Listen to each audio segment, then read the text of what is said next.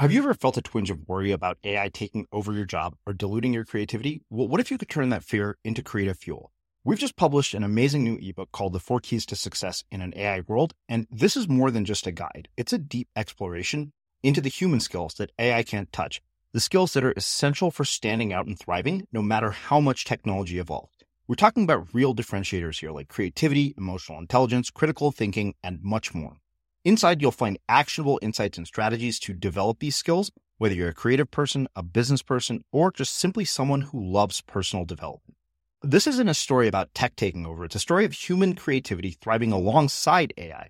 Picture this AI as your creative co pilot, not just as a tool, but a collaborator that enhances your unique human skills. The Four Keys ebook will show you exactly how to do that and view AI in a new way that empowers you instead of overshadows you. Transform your creative potential today. Head over to unmistakablecreative.com slash four keys. Use the number four, K E Y S. That's unmistakablecreative.com slash four keys and download your free copy. I'm Srini Rao, and this is the Unmistakable Creative Podcast, where I speak with creative entrepreneurs, artists, and other insanely interesting people to hear their stories, learn about their molding moments, tipping points, and spectacular takeoffs.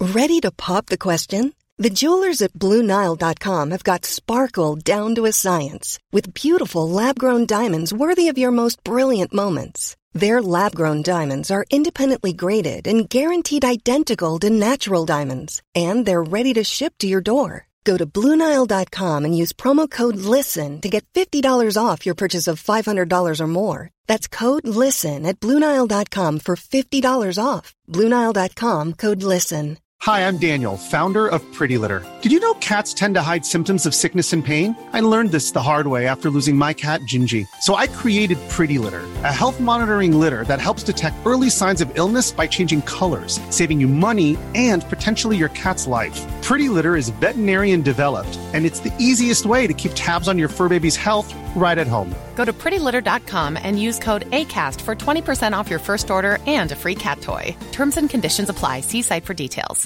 Planning for your next trip? Elevate your travel style with Quince. Quince has all the jet setting essentials you'll want for your next getaway, like European linen, premium luggage options, buttery soft Italian leather bags, and so much more. And it's all priced at 50 to 80% less than similar brands. Plus, Quince only works with factories that use safe and ethical manufacturing practices. Pack your bags with high-quality essentials you'll be wearing for vacations to come with Quince. Go to quince.com slash trip for free shipping and 365-day returns. Many of us have those stubborn pounds that seem impossible to lose, no matter how good we eat or how hard we work out. My solution is PlushCare.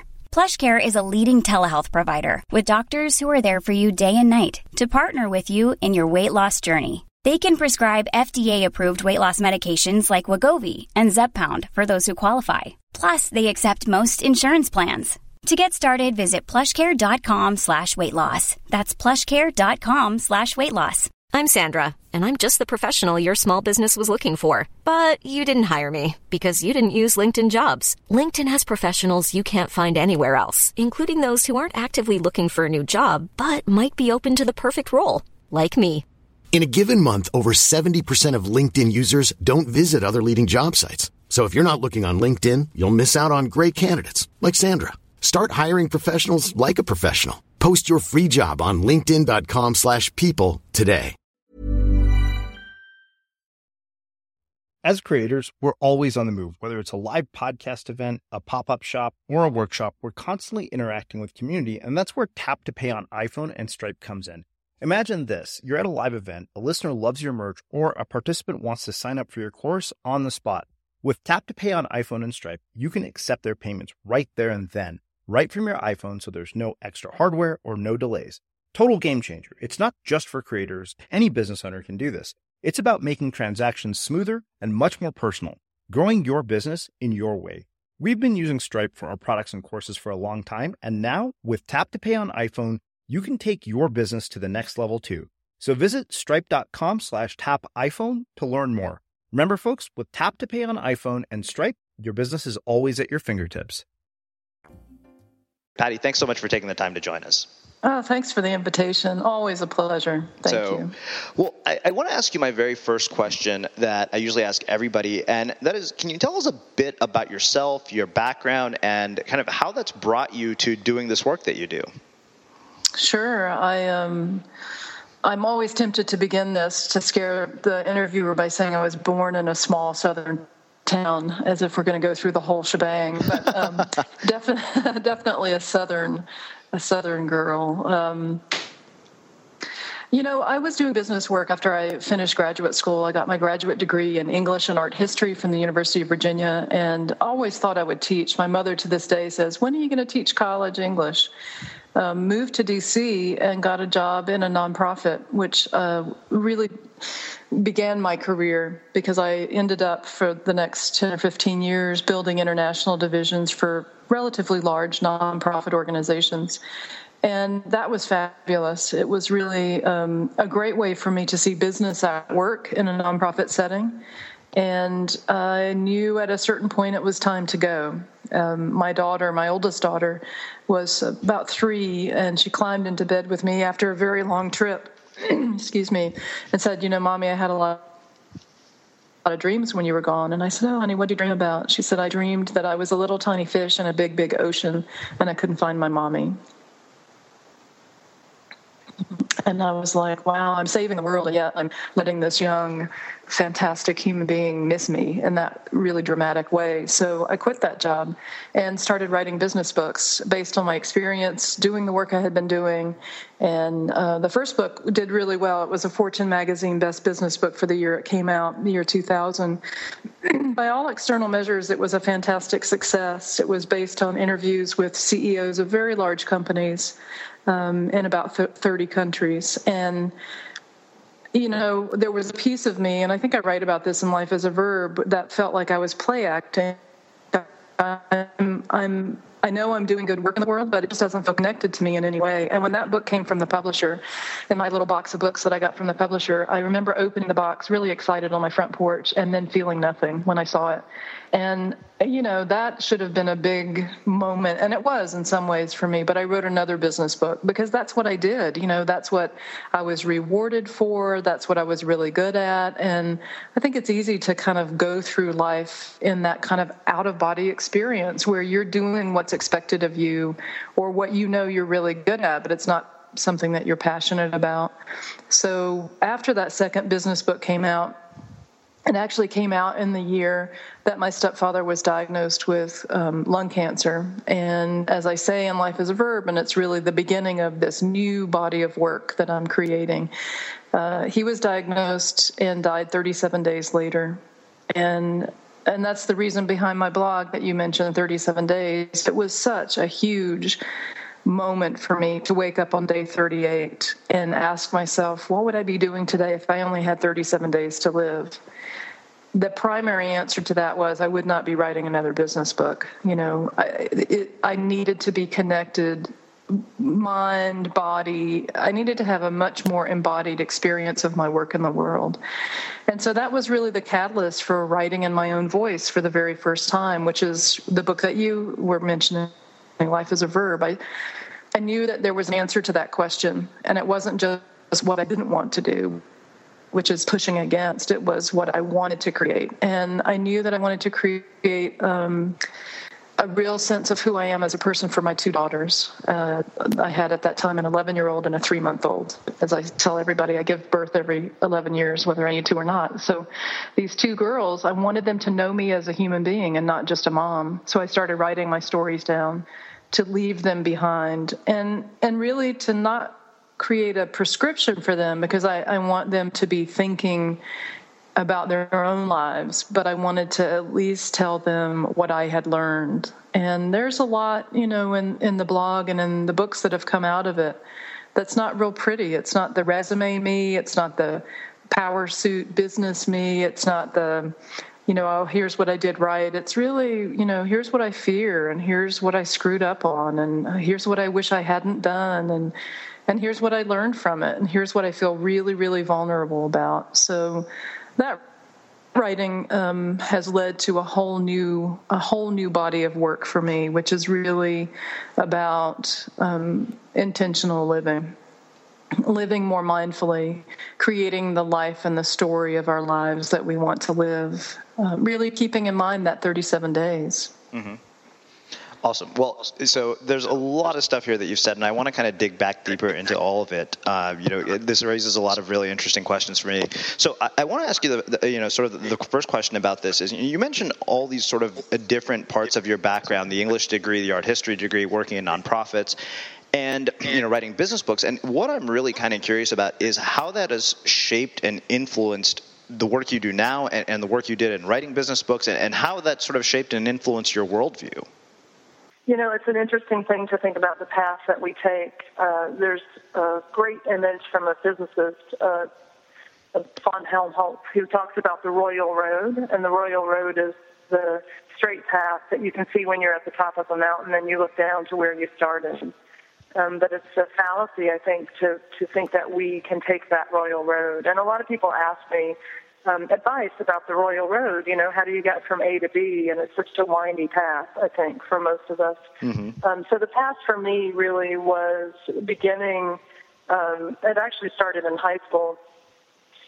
Excuse me, when I was an exchange student to Sri Lanka, and and, and seeing a world outside this very small southern town I grew up in sounds naive when I think about it now, but it was so powerful to me to really recognize that this is a place so different from where I grew up, and the people are exactly the same. And that was a huge, huge moment, and really has driven a lot of my social justice activism, which is a huge part of what I what I'm about. Um, I went from from that to, to college, a small Quaker college, where the idea of social responsibility was foremost and deep intellectual conversations were a, a big part of that conversation. And I was actually in Greensboro, and I've written a lot about the Greensboro massacre, which um, in which the KKK in downtown Greensboro in daylight shot people dead. And this was in my lifetime, you know, at a time when I was in an interracial relationship in a southern town where people were being killed on the streets, and that was that was a huge part also of my journey forward around isms of all kinds. And then when I went to graduate school, I was really entranced with um, the idea of intellectual curiosity at a time when, you know, I, I had the opportunity to really follow threads of things that interested me. And I was studying in, in both the English department and the art history department simultaneously because I was looking at the image of uh, the painter or the image of the artist in fiction. And it's so esoteric, I think about it now, but I loved the exploration of what it is to talk about a spatial form, a piece of art, in a linear format. So a linear, uh, you know, language is linear in that it unfolds over time, and a painting or a sculpture is something that we see in an instant. Um, you know, I, I, my mother still asks me, when are you going to teach college English as a result of that experience? But I just had a great time unraveling that and, and really looking at language in a compelling way as a um, as an art form in itself, and writing some of my own work, but really looking at things critically more than that. Well, that's not something that you go out and find a job doing. You know, I want to I want, unless you're going to teach, I want to look at the figure of the artist in fiction as not high on the resume scale.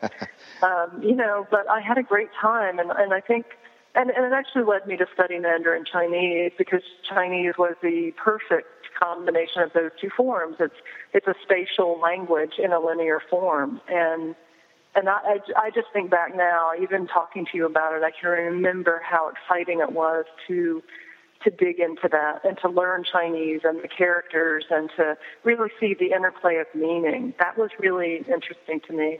I was clo- pretty close to being a, a philosophy um, major, and I loved at UVA. There was a, a T-shirt that the philosophy department had that I got a, a, a got one of them, and it said on the front, you know, philosophy department, University of Virginia, and on the back it said philosophy. I'm in it for the money, and it was just such a it was such a beautiful. But that was that was that kind of intellectual pursuit was such a core piece of what I did. And then I, I moved to DC. I got married and moved to DC, and couldn't find a job because it's what 1984, 1985.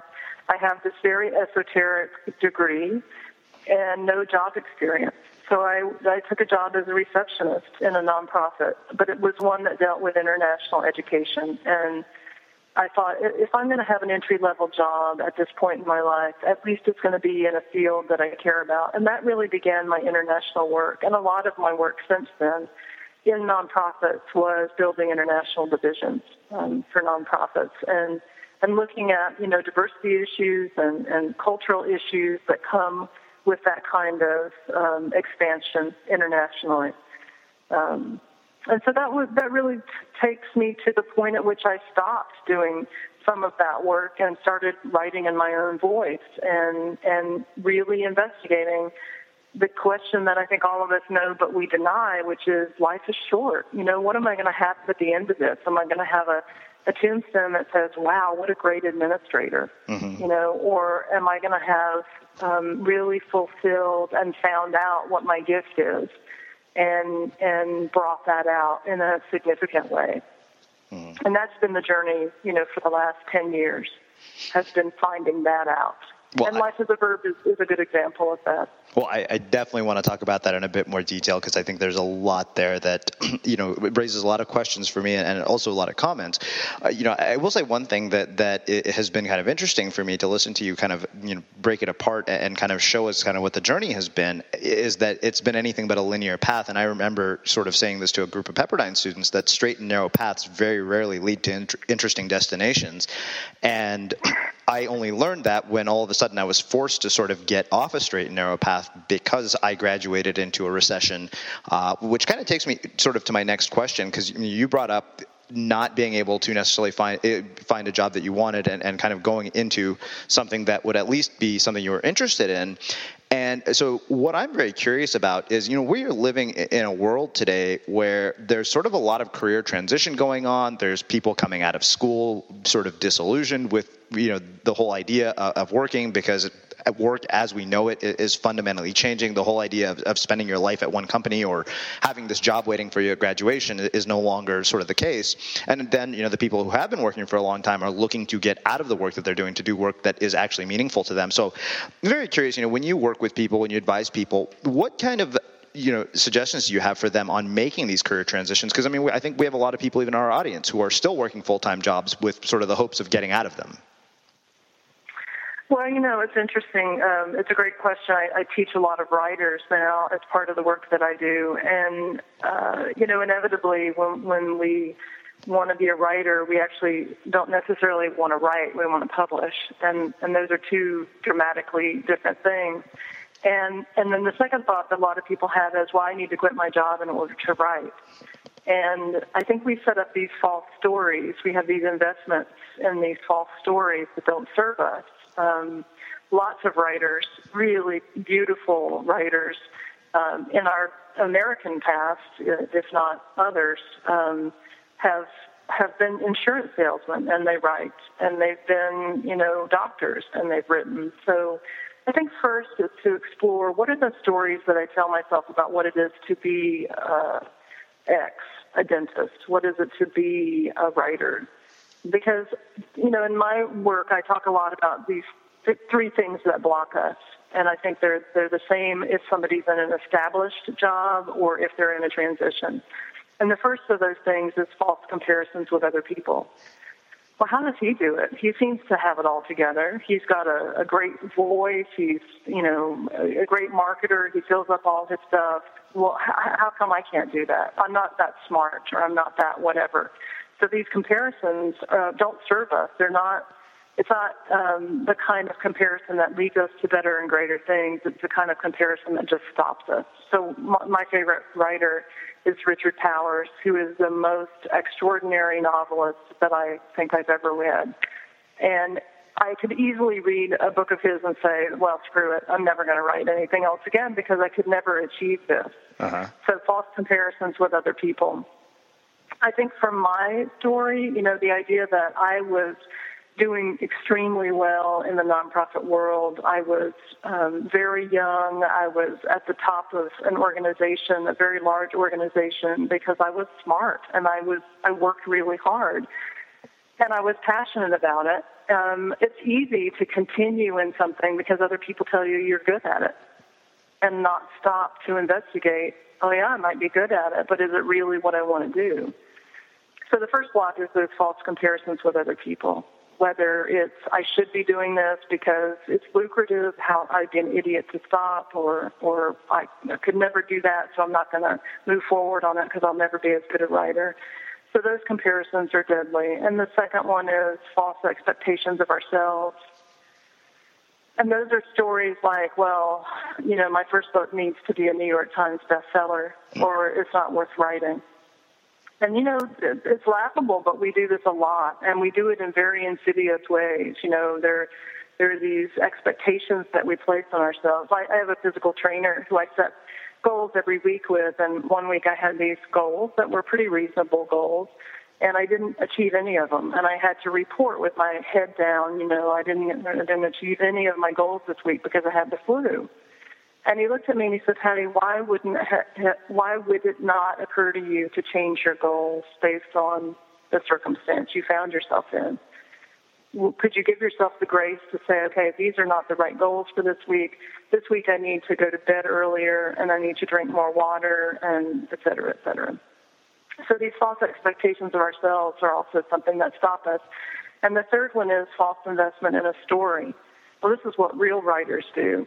Or if I'm going to be a real entrepreneur, this is what I need to do. This is what I should do. This is the story that I tell myself about what it is to be successful. Without the investigation of of really internally what does success look like for me. Mm-hmm. So I, I, you know, I find those three blocks to be powerful. Whether you're writing, whether you're transitioning in terms of a job, whether you're, um, you know, parenting, they really play out in terms of our human experience in, in really significant ways. And in every case, they stop us. Mm-hmm.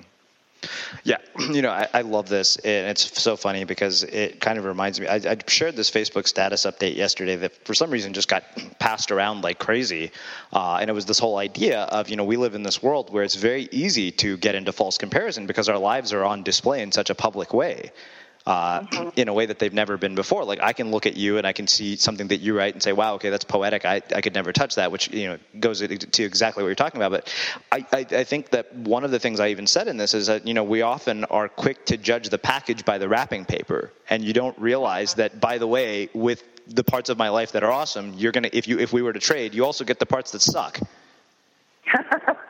yeah, yeah, but you know, we're not we're not except in private groups or secret groups. We're not putting that out. Mm-hmm. You know, we're and that drives this comparison. And I know it drives it for me. I've written many, many times. God, I'm so tired of striving. You know, I'm tired of my own striving. I'm tired of the striving of other people. It's just weary making to to to watch the the ways in which we project ourselves into the world. Um, and so, yeah, I think that drives a lot of it. You know, we talk a lot about transparency of uh, of our lives because of the internet, but we're choosing where the transparency hits. Mm-hmm. You know what I mean? We're we're not necessarily going on and saying, "God, I'm depressed." And if you do that, you know, if you if you do that, you'll see um, you'll see people peel away because we don't know. I think a big piece of that is we don't know how to handle that kind of honesty. Mm-hmm it's one thing to handle pictures of kittens, and it's another, you know, when somebody says, I, I'm feeling suicidal or mm-hmm. whatever. We, we, we don't have the capacity to really handle that. So I think that's another piece of um, transparency for us to look at. Well, I, I guess, you know, the way I summed it up, I said, you know, there's no Facebook photo album for somebody's inner turmoil. Exactly. okay. Yeah. And, and so we either find other places, you know, I just finished a book project, The Geography of Loss, and it was all about this idea of the shadow, the shadow self, and the ways in which we are or are not allowed to grieve the things that are grievous, you know, the things that are, are difficult for us, not just death, but losing a job or a child leaving home or um, you know, aging, even looking in the mirror and recognizing I look like my mother. You know that these are these are big moments for us, and there's very little outlet for that kind of um, of anxiety or that kind of of loss. Mm-hmm. You know, the other piece that I think you brought up that, at least for me, sort of resonates a, a, lot just because of the culture I grew up in is this whole idea of doing what's expected of you because I've done everything but what's expected. uh, You're a rebel. You know, I, I mean, I, and, and, you know, I always jokingly say I was like, you know, my sister is the poster child for uh, you know success as as far as Indian families are concerned. I mean, she is about to start an anesthesiology residency at Yale. And mm. that sounds a lot more impressive than, hey, I started this online show where I interview people. In, in it, you know, and, and, and, again, we get, and it kind of brings up the point of the comparison thing that we're talking about. And as, as like I can, I can understand you, I can hear you say that intellectually and understand it. And at the same time, to make it, to make it my default sort of state to say, okay, stop with the comparison, easier said than done, I think, sometimes. Oh, I don't think you ever stop it. And I think that the idea that you could stop it is the thing that stops you from being able to stop it. Do you know what I mean? I, I think that, um, I think the best that we can do is to notice our first thought mm-hmm. and to work on the second. So the first thought is, oh, I should have done X, or I should have taken that job, or I should look for a real job, or I, whatever those shoulds are. And I mean, you're going to have those. I mean, I, I think that to, to try and train ourselves never to have those, we're putting the focus on the wrong thing. Mm-hmm. What we should focus on is we're going to have those. We're human. That's part of being human but we can work on that second thought so that we don't just stay in that comparison. We work on the second piece of it, which is I'm doing what I love, and I don't know where this is going. Mm-hmm. Um, you know, certainly when I started writing 37 Days, I had one single intention, and that was it. I didn't even know really what a blog was. You know, my posts were 2,500 words long because I was looking at it as a writer. I was mm-hmm. this was writerly to me, and I only published once a week. And yet, I think the power of the single intention, which was, I want to leave behind these stories for my daughters. That was it. And I've never in my life really seen so clearly what it is to have a single intention. Because usually we have a split intention. Mm-hmm. So a friend of mine is a, a, a trained young actor, and he says one of the first things he trains them is that you cannot be on stage and play two intentions at the same time and do either one of them well. So if you're in the play Hamlet, you can either warn Hamlet, if that's your job in the play, or you can try and get the audience to love you. But you can't do both of those things at the same time. So your job is to warn Hamlet. I think a lot, and I see this in myself, and I see it in a lot of other people. We're we have split intentions, and mm-hmm. I mean we we we we want to say things that other people will read on our blog. That's a split intention a lot of people, when um, Life is a Verb came out and it did really well, would write to me and say, "How do I write a successful blog? And how do I write a successful book?" And and my answer was always really disappointing to them. I think because I would write back and say, "What What do you long to say? Uh huh. What do you long to say?" And it wasn't. They had never identified that. They just wanted to say whatever would raise the numbers. Mm-hmm. And I, I, you know, I think fundamentally you can do both of those things at once if you follow your single intention, if mm-hmm. that's the driving force behind the work that you're doing in the world. Love that. You know, it's funny. I think back to the conversation I had with Danielle about this, and she said, you know, living by the numbers is not a formula for success and not a formula for feeling good. And it's, you know, it's funny because I get that question too. And uh, it, you know, I had a, actually a question from somebody who I had given a talk to at Pepperdine, and she said, you know, I'm starting the blog, but I have no idea what to write. And then I had been sort of using this writing prompt lately, and it's funny because I sometimes feel like I've become a victim of my own advice. Uh, you know, like you know I, have been using this writing prompt. I said okay you know what? And i wonder if on some level you know reading your work influenced me but i thought you know what? And part of it is because my 35th birthday is coming up and i thought okay what if i this was it? What and I, this is what i was using every day. I was saying you know what? If this was the last thing i was ever going to write what would i say and amazingly enough, it's making a lot of things that are really striking a chord come out. And I had even mentioned this whole idea of the paradox of popularity is that you want to recreate it and it causes you to water down your work. And of course, you know, to me, it like, you know, I, I just released this book called The Small Army Strategy and it's done very well. And I was like, okay, well, the very curse of this book is that it's done well. It's the blessing and exactly. the curse. And so you're like, and, and the funny thing is I even wrote in the book about the fact that if you try to replicate a previous success, you're doomed. Uh, because all you're going to do is create a, sort of a watered down sequel. And yet here I am, a victim of my own advice. You know, it's a funny thing because at a at a certain point, I was as worried that life as a verb would do well as I was that it wouldn't. um, because then your job changes, doesn't it? Then you become an author, mm-hmm. and and there's a whole other job description that goes with that. And it's been a struggle for me. I have to tell you. I mean, yeah, it's been a struggle because I I just now feel like after that book came out five years ago, this is the fifth anniversary this fall. I feel like a bobble doll, you know, one of those bobbleheads, and I finally have righted myself. Mm-hmm. Um, but it it took a while because I think you do get swept into Amazon page rankings and royalty checks if you've done it traditionally. And, you know, there's a lot that goes on with um, being public, even in a small way. You know, as I am, I, I think that there's something that takes you off balance. And yet, I think in order to learn and in order to move forward, we have to be off balance. So mm-hmm. it's not a bad thing. Um, I talk a lot about the idea that that learning but both as a child, but certainly as an adult, is when we walk to an edge, um, a place of not knowing, a hot spot. And that it's not so important that we do what's expected of us at that point. It's not so important that we jump over it and that we leap into it or um, fling ourselves in. It's just important that we notice what we do when we get there. You know, so if my first reaction to being off balance is to hide, that's really good information for me. That's free data if my first um, reaction is to fling myself into another project, that's great information for me.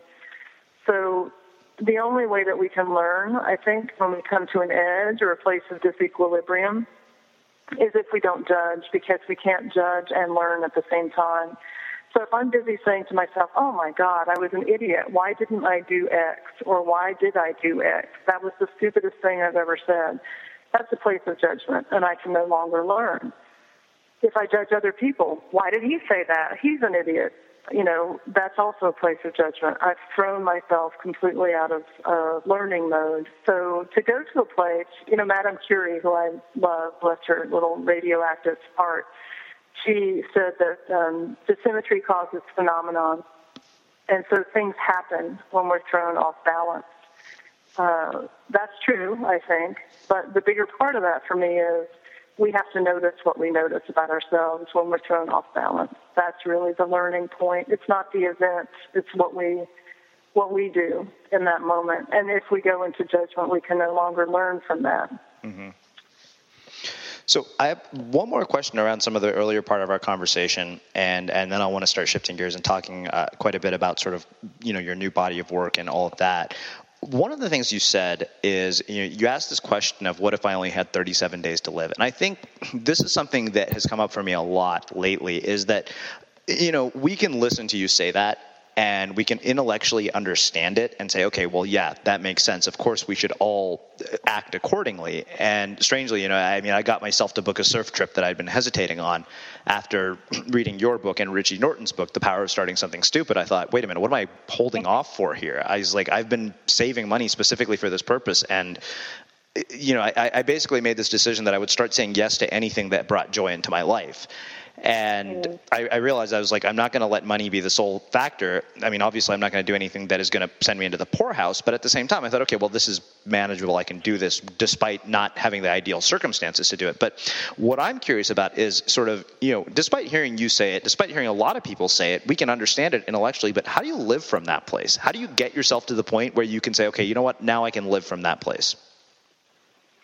Well, I think you have to um, eliminate the false dichotomy between my life and the end of my life. That's one piece.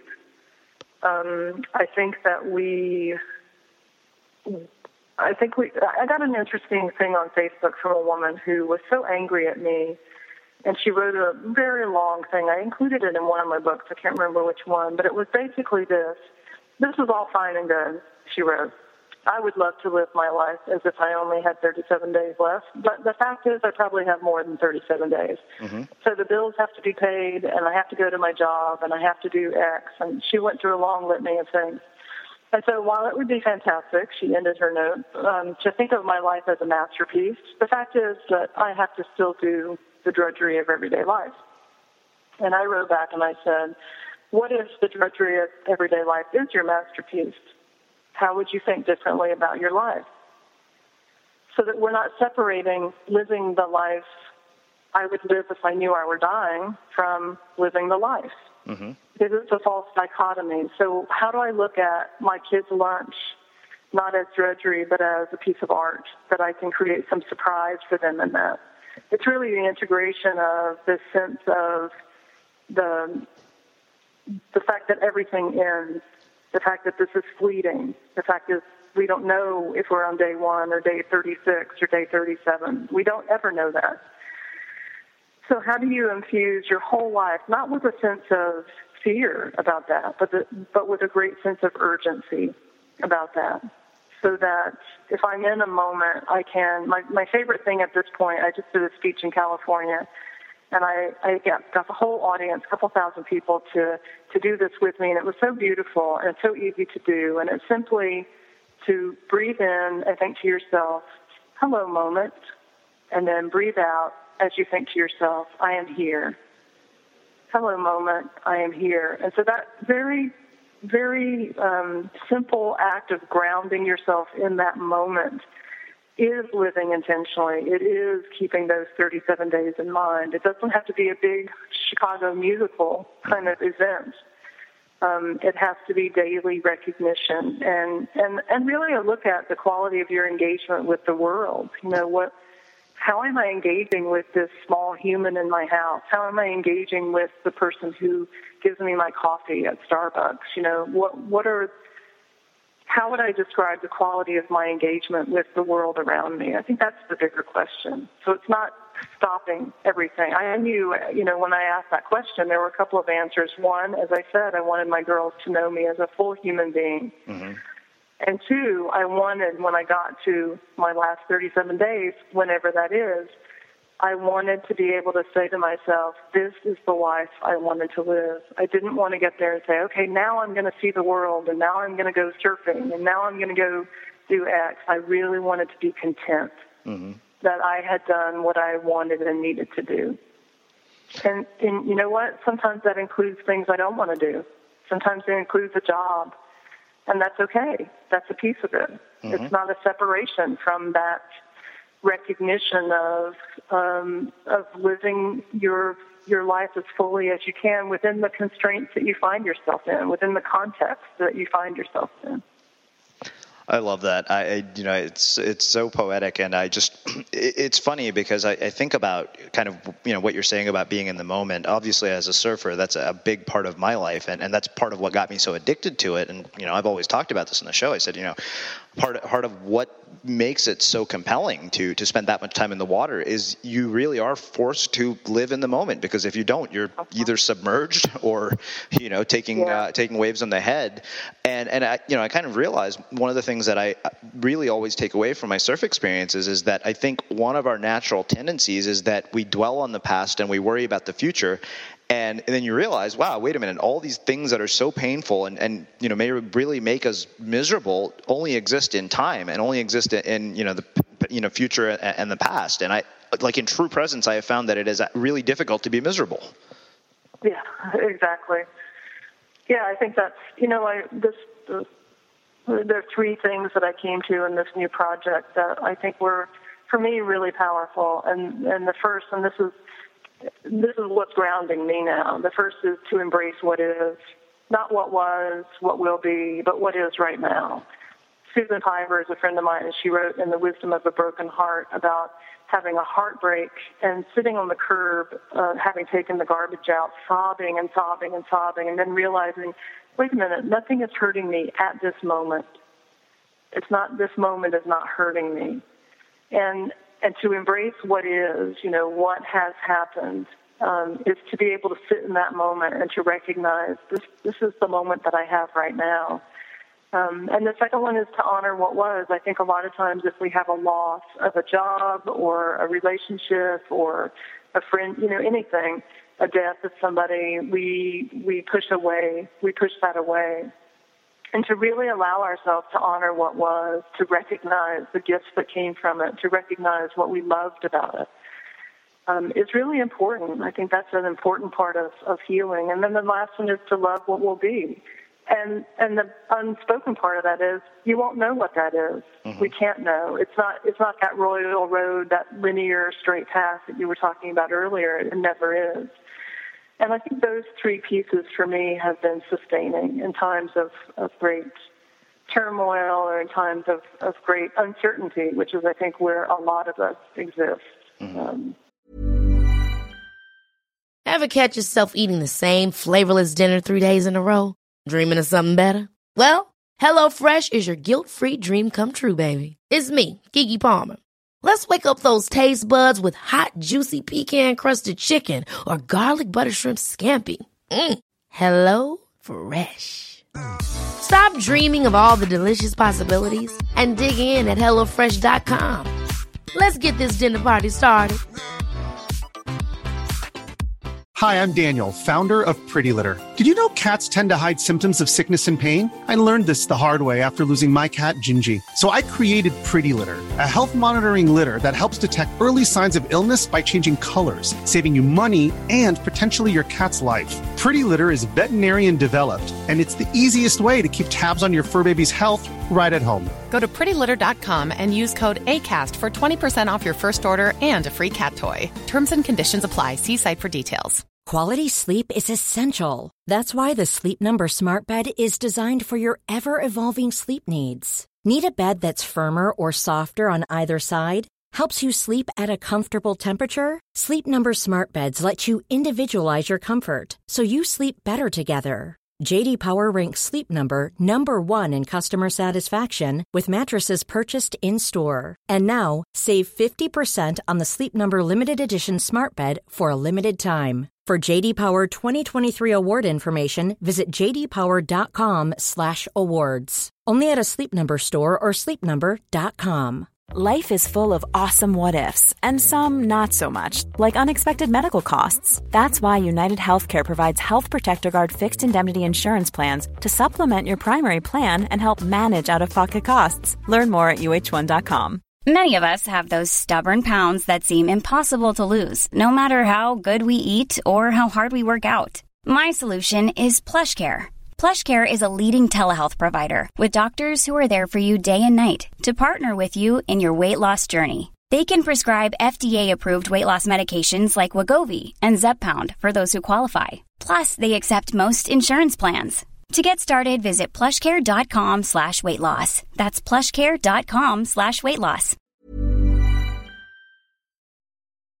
As creators, we're always on the move. Whether it's a live podcast event, a pop-up shop, or a workshop, we're constantly interacting with community, and that's where Tap to Pay on iPhone and Stripe comes in. Imagine this. You're at a live event, a listener loves your merch, or a participant wants to sign up for your course on the spot. With Tap to Pay on iPhone and Stripe, you can accept their payments right there and then right from your iPhone so there's no extra hardware or no delays. Total game changer. It's not just for creators. Any business owner can do this. It's about making transactions smoother and much more personal, growing your business in your way.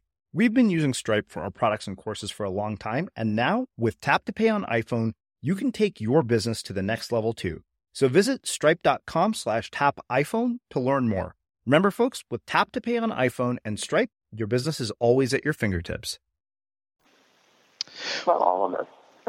So let's do this. Let's shift gears a little bit and let's start talking uh, about sort of your creative process and, and, sort of you know the transition you made from writing business books to sort of this next body of work. I mean, you brought up two things that really kind of struck a chord with me, and I'd love to hear you sort of expand on them. Was this idea of intention, writing in your own voice, and creating this new body of work.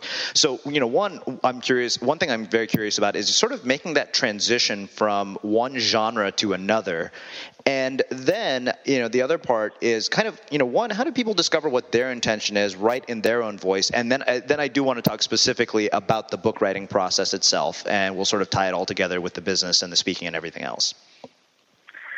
Um, so this idea of intention, I think, is really a powerful one. Um, I, I think for me, the, as I said earlier, the the power of a single intention was important, and I have pushed back against the the imposition of other intentions in my life to be an author, to be on the, you know, to be visible, to be all the things that come along with that, to, to market, all those things.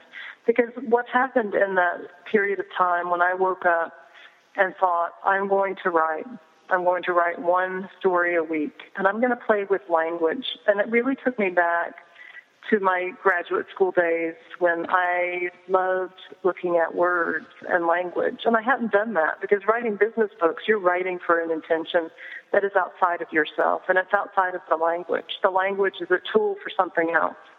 And I really was looking at the language in and of itself, and that was so beautiful to me. I mean, I, I, I honestly have never been happier than I was in that beginning two years of writing 37 days because I was so engrossed in the language. Um, and that, and so the intention for that was really clear because I felt a great sense of urgency about it. I mean, what do you feel? Ur- what is urgent in your life? It's like you said. You know, when you think about if this were the last thing I was going to write, there's an urgency behind that. There's a passion behind that. There's a there's a legacy leaving, you know, behind that. And there's a probably for you, and I know for me, there's an embodiment of that. I I had been living my whole life from the neck up. You know, I was this body carrying around this big head, and I really wanted to feel things at a different space in a different way. And and and to describe these very simple, you know, you've read Life is a Verb. There's some very simple stories in there um, and to get away from the fact that they needed to be bigger or they needed to be bolder or they needed to be something else. I, I tell a story a piece that's so funny to me about going to San uh, no um, yeah San Antonio to do a speech mm-hmm. or Austin sorry to do a speech and yelling for my husband and saying, "Oh my God, oh my God, look at the opening keynote." I was the closing keynote. He goes, well, "That's fantastic! It was the first woman to row solo across the Atlantic." And I was like, fantastic. Are you kidding me? She's going to have these enormous stories of living through, you know, typhoons and eating bugs all the way across the Atlantic. And she's going to have these really fit arms. And there's no way that my stories can, you know, can survive that. My, my stories are about Tess, my little girl carrying a grape around. Mm-hmm. And she looked at me and he said, I didn't know this was a contest. And I thought, wow, you know, we, these, stories that we tell ourselves are so insidious. And if I look back at my single intention, it is to tell my stories, not somebody else's stories, or stories that people will laugh at or love, or, you know, it is to tell my own story. Um, I think you know when you've gotten there. I think you also know when you're not there, when you're when you're having what I have described earlier as an out of body experience. These books, these business books, were so well received and yet it was like somebody else was writing them. Mm-hmm. And that disconnect, we can avoid it and we can ignore it for a certain period of time. And at some point, something in our lives shifts and we can no longer have that disconnect exist. And so then becomes the moment of, okay, how do I realign, you know, without judgment? Because uh, I could easily go into judgment. Oh my God, I spent 20 years of my life doing this false work. No, I can honor what I learned from all that, incorporate it into my story as I move forward. Um, but I can't regret it because that will stop me as well.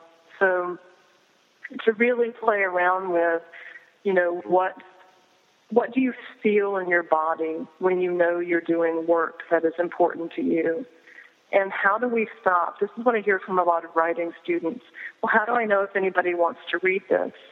I don't know. but do you need to say it? You know, do you need to say this? Um, becomes the question. And it seems so esoteric, and I understand that. But mm-hmm. I think the more we are splitting our intention and, and on that stage just wanting the audience to love us, then we, we're not in the play we're not allowing ourselves to be um, honest on the stage warning Hamlet. We're too focused on will they like it? And this happened with my second book. I couldn't finish it. I couldn't finish it because I thought, uh, you know, it won't be as successful as Life is a Verb. And I hate to admit that, but I think that was a block, you know. It's what you said earlier. Mm-hmm. You get into that space of, And, and here's what I know the thing that has taken the place of your work has become your work. So if wanting the audience to love me has become my work, it's taken the place of writing. That's become my job. Mm-hmm. And I think that's really important for us to think about what has taken the place of your work because that has become your work. And if it's um, checking your rankings, then that's become your job. If it's, um, you know, you can name anything. If it's procrastinating, mm-hmm. which I'm familiar with, then that's become your job. I can relate. Does that make sense? Oh, that makes perfect sense to me. I mean, I think we, you know, I've I've seen your updates on Facebook. so, and so, you know, I I want to ask you a question around this whole idea of uh, playing with language that you brought up, because one thing that really struck me was your sort of way of assembling words and using metaphors, and the one that always stood out in my mind that I could not get out of my mind, and I remember when I first contacted you, I said, This is probably my favorite line from the book, and I can't stop thinking about it, was when you described your younger daughter as you know, being around her is like getting a PhD in exuberance. And you know, when I looked at how you constructed sentences, that was what immediately drew me to your work. I was like, wow, you know, in fact, often if I am stuck for writing prompts, you know, I've highlighted so much of your book that I'll just put it up on the screen in my writing software and say, okay, you know what, I'm just going to riff on this. And what I am curious about, uh, you know, it's funny because I think, you know, to some degree you've answered with intention, which you're right, does sound somewhat esoteric, but how do you cultivate that? Because I think there are writers who have it, and I think there are plenty who get caught in the echo chamber. So you know what's the key to that? Is it is it just you know practice and time? Because as we were talking about you know i have found that a lot of somebody commented the other day like wow your insights seem to be just spot on one after another these days.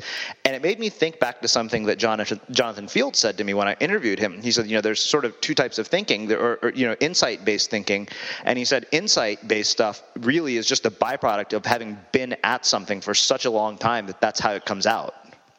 Yeah well, first of all, I just want to say thank you because I, you know, I had a little conflict um, inside myself when Life is a Verb came out because I saw myself as a writer and it was categorized as a self-help book. Mm-hmm.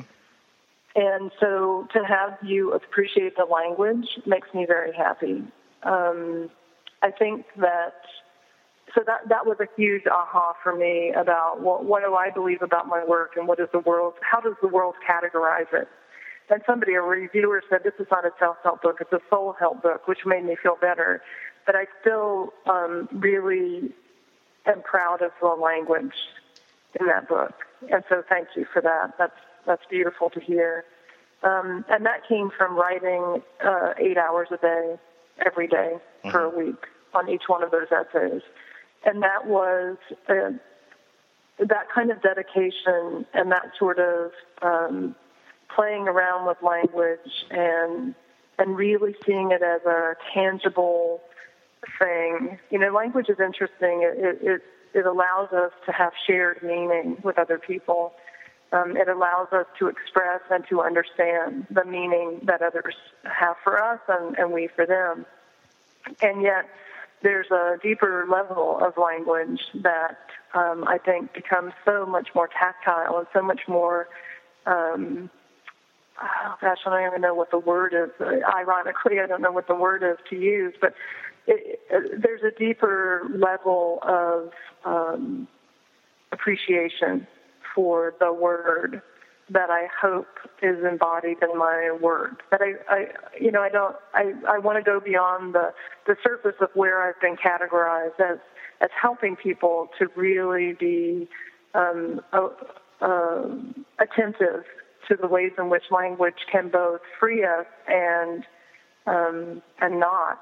You know, I think that we language reduces reality to a space where we can all identify what's happened and in that reduction, there's something that's lost. And so I see part of my job as adding that back in, if that makes sense. Mm-hmm. So that the words are not just referential, they have a deeper, different meaning embodied inside of them.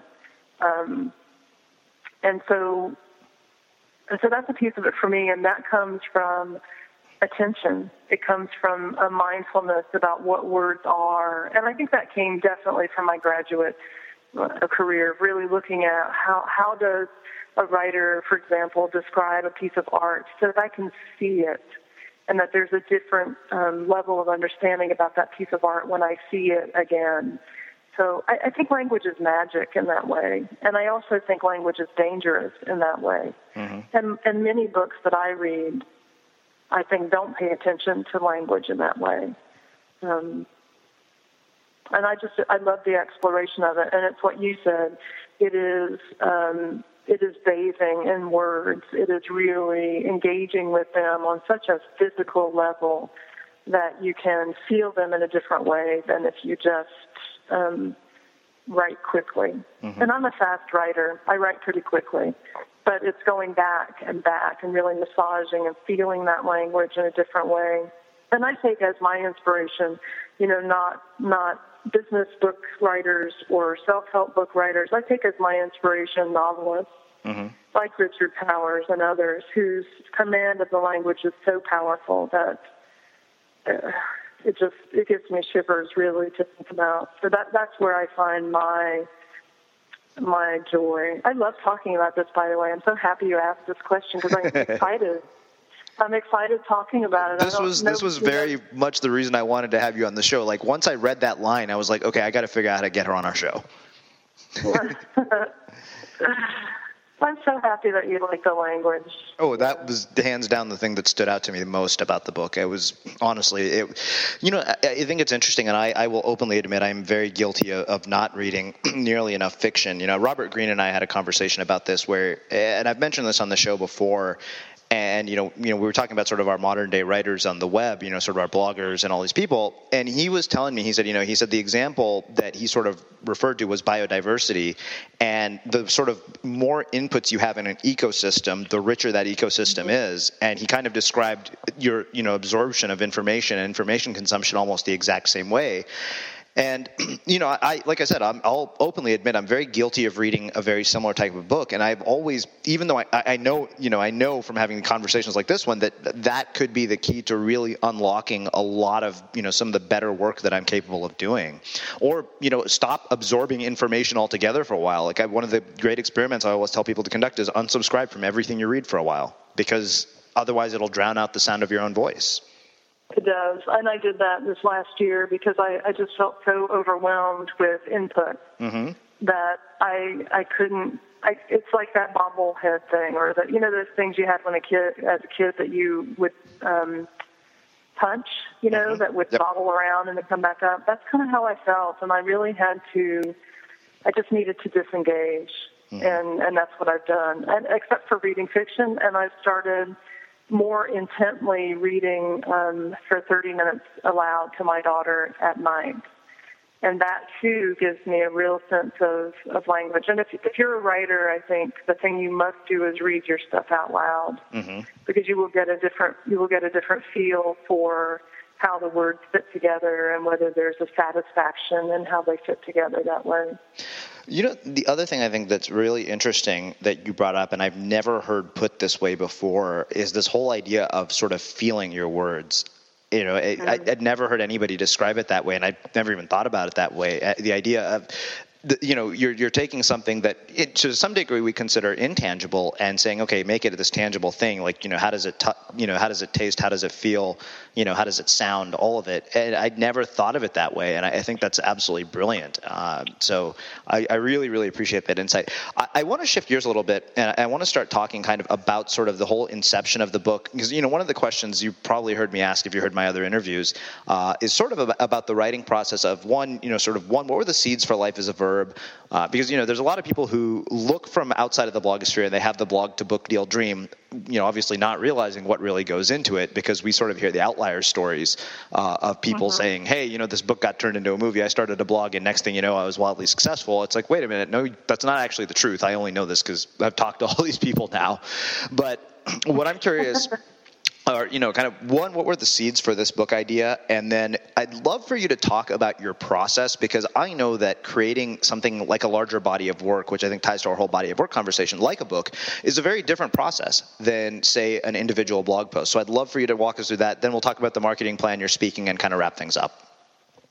Well, um, sadly, um, my my story is I wrote a blog and a publisher came to me and wanted to make a book. so I really apologize for that. But you know, interestingly, uh, I think also I wasn't I, I wasn't invested in an outcome, mm-hmm. and so I never thought about writing a book. Um, two years into writing 37 days, a publisher did come to me and say, "We've been reading your blog for two years, and we'd like to make a book." So that's the fairy tale part of it, you know. And mm-hmm. and and I remember vividly. I, I'm big on organizing principles. What is the organizing principle of this body of work? You know, what is the um, what are the practices that emerge from these stories that I've been telling? How can I organize them? That to me is very important, and that's really the process of making a book. It's not just a combination of um, unrelated blog posts. Mm-hmm. There, there's a story to be told, and a story has a certain organizing principle. And I remember vividly the Sunday morning I woke up at 3 a.m. and came down to the computer and had it. I knew what those six practices were that had emerged from the story. So from that perspective, you know, that was the process for me was to um, to really understand what is all this telling me. Mm-hmm. What are the things? And as a facilitator and a speaker and a teacher, I do that all the time. I I take disparate pieces of information from a class of people, for example, and I create uh, something out of it. You know, I create understanding and meaning from it. So that's really the process for me. Was um, yeah, you have all these stories or you have these ideas, but where's that thread? Mm-hmm. You know, what is that thread and how do you start pulling it? And one of the things I was going to mention earlier is that the way that I make meaning of the world is through story. And the way that I create story or acknowledge or un- uncover story is by following threads. And and a lot of times if I'm writing a story, I start with one intention and I get into it. And if I write and keep writing and play, paying attention to language, the outcome could be completely different because I, I haven't so set my intention so strongly that I can't follow threads, if that makes sense. Mm-hmm. Um, so the book process itself, you know, can uh, I, I imagine that is the fairy tale version is to have somebody come to you and say, sure. "We want to make a book," mm-hmm. you know.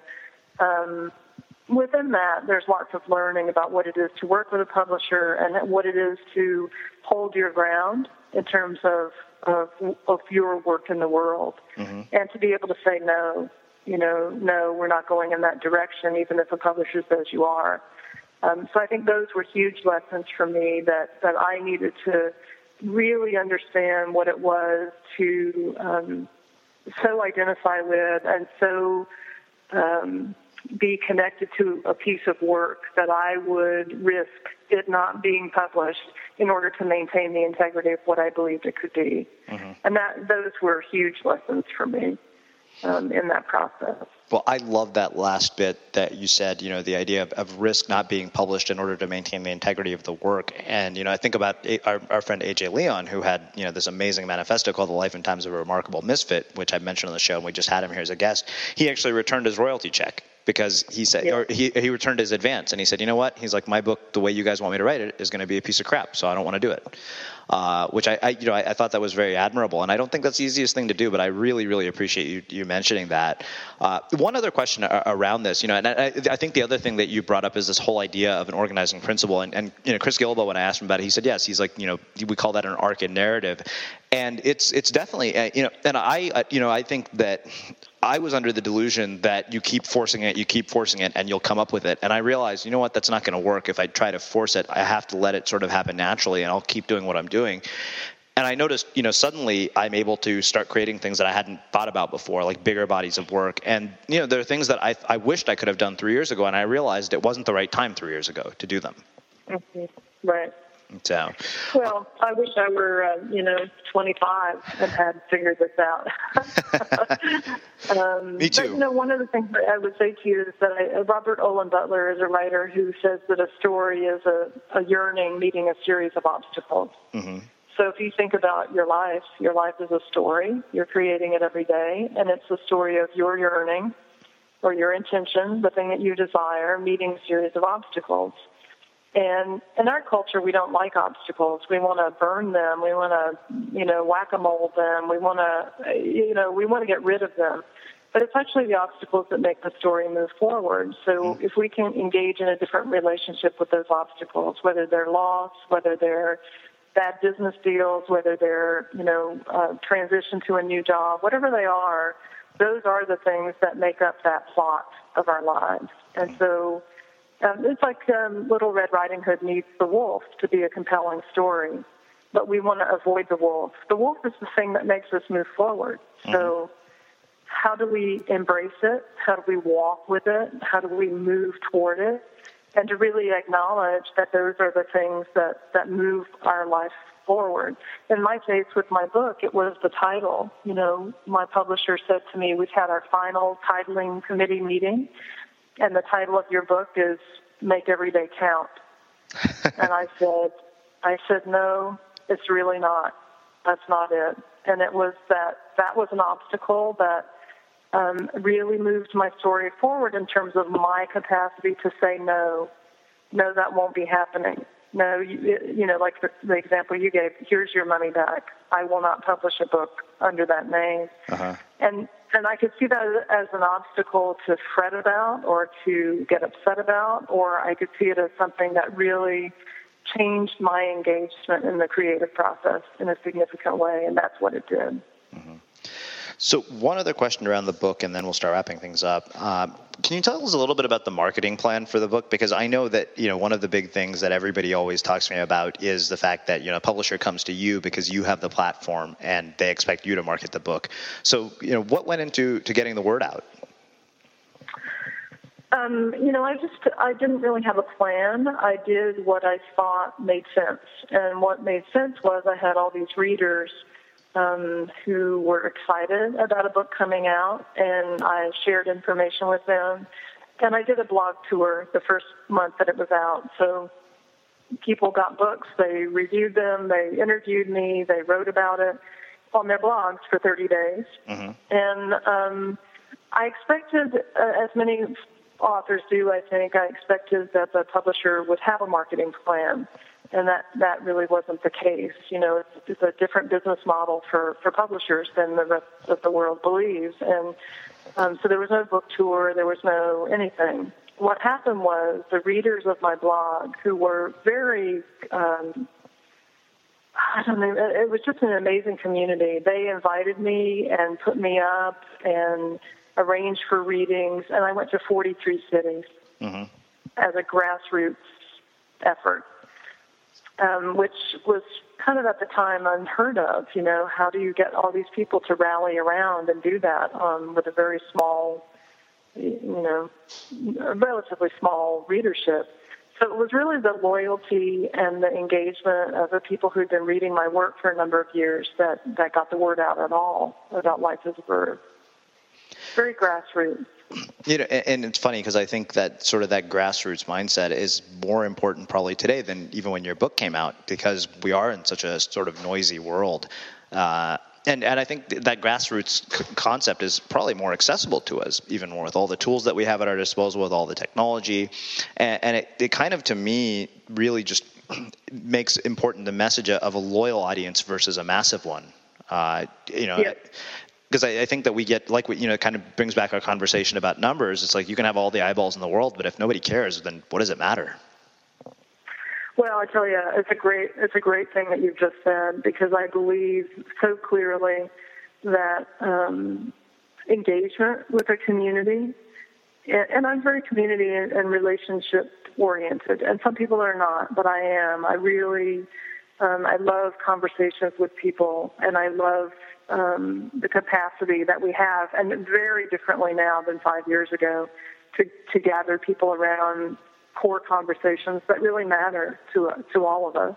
Mm-hmm. Um, I, I, you know, I'm I'm not the I'm an early adopter of technology, but I'm certainly if you miss a day, you're kind of behind. I'm not at the the very edge of it, but neither are the people who read necessarily who, who read my book. So, um, you know, we have these very compelling conversations with each other, and and there's a relationship there that is not based on um, a mass mm-hmm. amassing people, and I think that is really important. For, it has been for my work anyway. So let me ask you this. Let, you know, I have two more questions for you, and we'll wrap things up. You know, obviously, all of this ties together now into running it like a business and, and being an entrepreneur.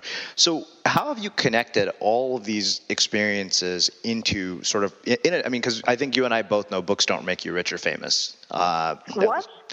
that was my whole business plan. Damn it. maybe, maybe, maybe there's a part of your story you haven't told us, but. Uh, it, but you know, I, I, mean, I've seen this with a lot of authors, having talked to so many authors. But what I'm curious about is you know, how you connect all the moving parts together into you know, sort of running it like a business, doing the workshops that you do, and everything else. I mean, where where's all that come from? And then, kind of, you know, what can we look at in our own work to to find sort of the real business opportunities? Well, it's an interesting question, and for many reasons, not the least of which is I completely changed my quote unquote business model, if you could say I have one, um, in the past year. Uh, I, I always have joked for many, many years that I make money when I'm on the road because that's when I'm training, that's when I'm teaching, that's when I'm speaking, when I'm away from home, and that's true. That has always been true. And I've done a lot of diversity training um, in my you know, in 25 years of, of looking at social justice issues, and but all of that has been on the road. Uh, my daughter, my youngest daughter, Tess, was diagnosed with Asperger's last June, and I had recognized before that diagnosis that my travel was really causing her pain. And so I, at the end of 2011, said, enough is enough. That's going to stop. I'm still going to travel, and not nearly as much I mean, I was traveling every week. Um, and so into the beginning of 2012, I, I laugh about it now. That's kind of how I do everything I do. I said to myself one night, I, you know, I'll teach an online writing class, and I put it up the next day, and it filled up, and I've had a blast teaching. It's called Verb Tribe. Um, a blast teaching writers um, how to create sustainable writing practices for themselves. It was an amazing success. I had a hell of a good time doing it. I learned a lot. Um, I figured out, you know, that the things that I thought were so important about building community and teaching face to face were doable in an online format. And that was a huge aha for me. So my business now, um, you know, I still speak, but not nearly as much. I'm very clear about how many times I'll, I'll speak every year um, and travel, and most of my work is online. Mm-hmm. Um, so it's you know one of the things that I would suggest is to really begin to understand, maybe take classes online to realize you know how do you build the kind of thing that you want online. I knew I didn't want a talking heads class. I knew I didn't want a passive experience for the people who were in it. There were many, many things that were important to me in my face-to-face training that had to be present and I was able to create them. So that's been um, a big, big change for me. Mm-hmm. Just a, a sea change uh, for the way that I've done business.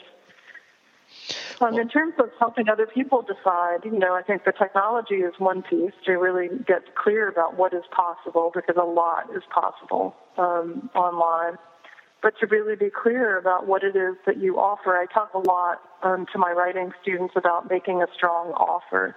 And a strong offer to me is um, like in improv, you make a bold, strong offer to the world, and your job is to make the offer. You're not. Your job is not to um, you know, spin stories to yourself about whether people are buying it or not. Your job is to make the offer, mm-hmm. and you'll learn from whatever the reaction is, and then you can make another strong offer.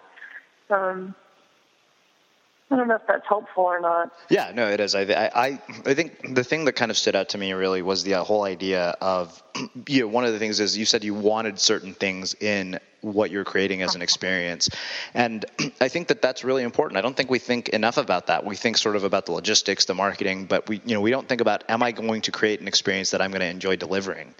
And mm-hmm. I wish more people thought about that. I, I, I, can tell you that there have been times when we've created things and we realize, wait a minute, we've just set ourselves up for doing something we're not going to have any fun doing. Uh, well, I think that's important. And I think the other part for me is my job as a teacher is not to be loved. My job as a teacher is to take you to an edge mm-hmm. and to um, create a safe space for you to be at that edge, but it's not necessarily to be loved. So if you come to my class, I have to be really clear about the fact that for myself and also for people who come, I'm not going to hold your hand. I'm going to imagine that you're an adult and you can make decisions about how you engage.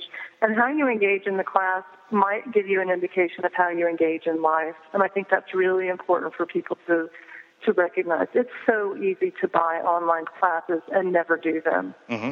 And and and I think as as teachers, we need to expect more from the people who engage. There needs to be a, a different transaction than just money changing hands. You know, teaching for me needs to be transformational in some um, way. Or I don't know, having done quote unquote transactional diversity training for many years, I'm no, int- no longer interested in transactions. Mm-hmm. I, I really want people to come to my classes with um, an expectation of themselves, not just of me mm-hmm. as the teacher. Awesome.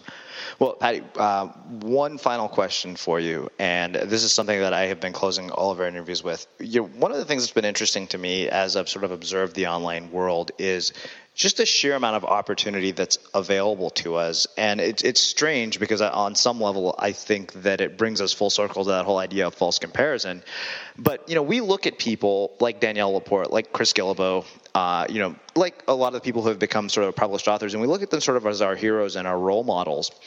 And I've always sort of been curious, you know, what is it that distinguishes the people, you know, in your own experience and sort of what you've observed, who achieve at the highest levels from the ones who don't? What a great question. Um, I think that there's a clarity of purpose that is um, well honed. I think that there's um, an embrace within that clarity of purpose of ambiguity that comes with growing.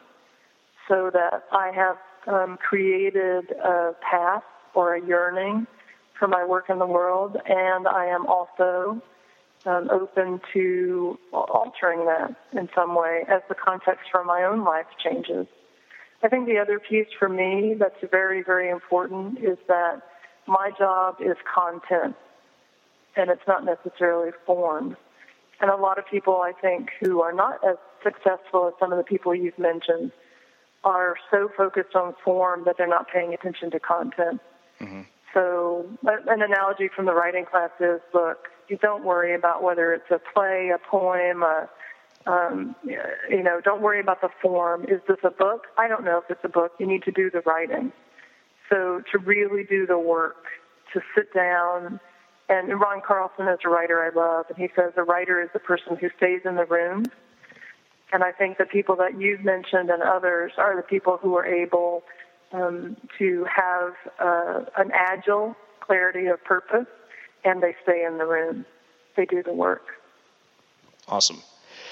Well, Patti, uh, this has been absolutely phenomenal, as I expected it would be. I, like I said, I knew when I read your book that you were going to be just an amazing guest for our listeners. I have had such a blast talking to you, and I can't thank you enough for taking the time to join us and uh, share some of your insights. Totally my pleasure. Loved being here. Awesome. Today's episode of The Unmistakable Creative has been brought to you by FreshBooks, the simple accounting solution for business owners who want to skip the headaches of tax time. No more hunting receipts, digging for invoices, or going through records one at a time. For a limited time, you can try it free for 60 days. That's two whole months to see how much more efficient it will make your invoicing process. Visit getfreshbooks.com to learn more. And remember, when you get to the How Did You Hear About Us section, enter Unmistakable Creative. And don't forget, when you support our sponsors, you support our show. You've been listening to the Unmistakable Creative Podcast. Visit our website at unmistakablecreative.com and get access to over 400 interviews in our archives.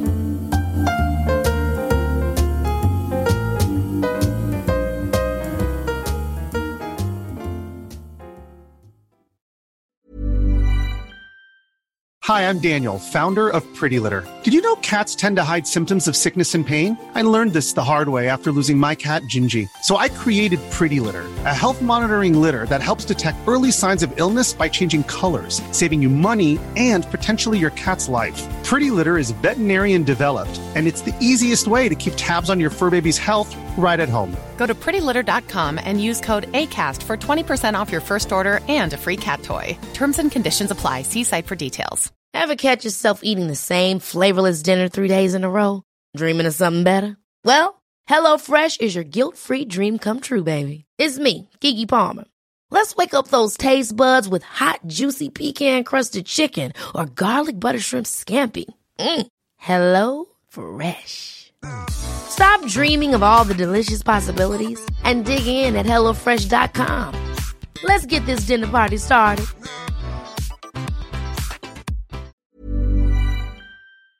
Have you ever felt a twinge of worry about AI taking over your job or diluting your creativity? Well, what if you could turn that fear into creative fuel?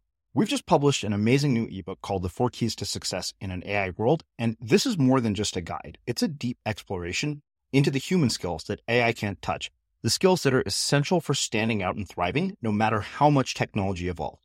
We're talking about real differentiators here like creativity, emotional intelligence, critical thinking, and much more.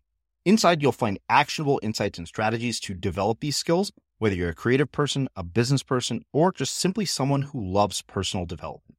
This isn't a story about tech taking over. It's a story of human creativity thriving alongside AI. Picture this AI as your creative co pilot, not just as a tool, but a collaborator that enhances your unique human skills. The Four Keys ebook will show you exactly how to do that and view AI in a new way that empowers you instead of overshadows you. Transform your creative potential today. Head over to unmistakablecreative.com slash four keys. Use the number four, K E Y S. That's unmistakablecreative.com slash four keys and download your free copy.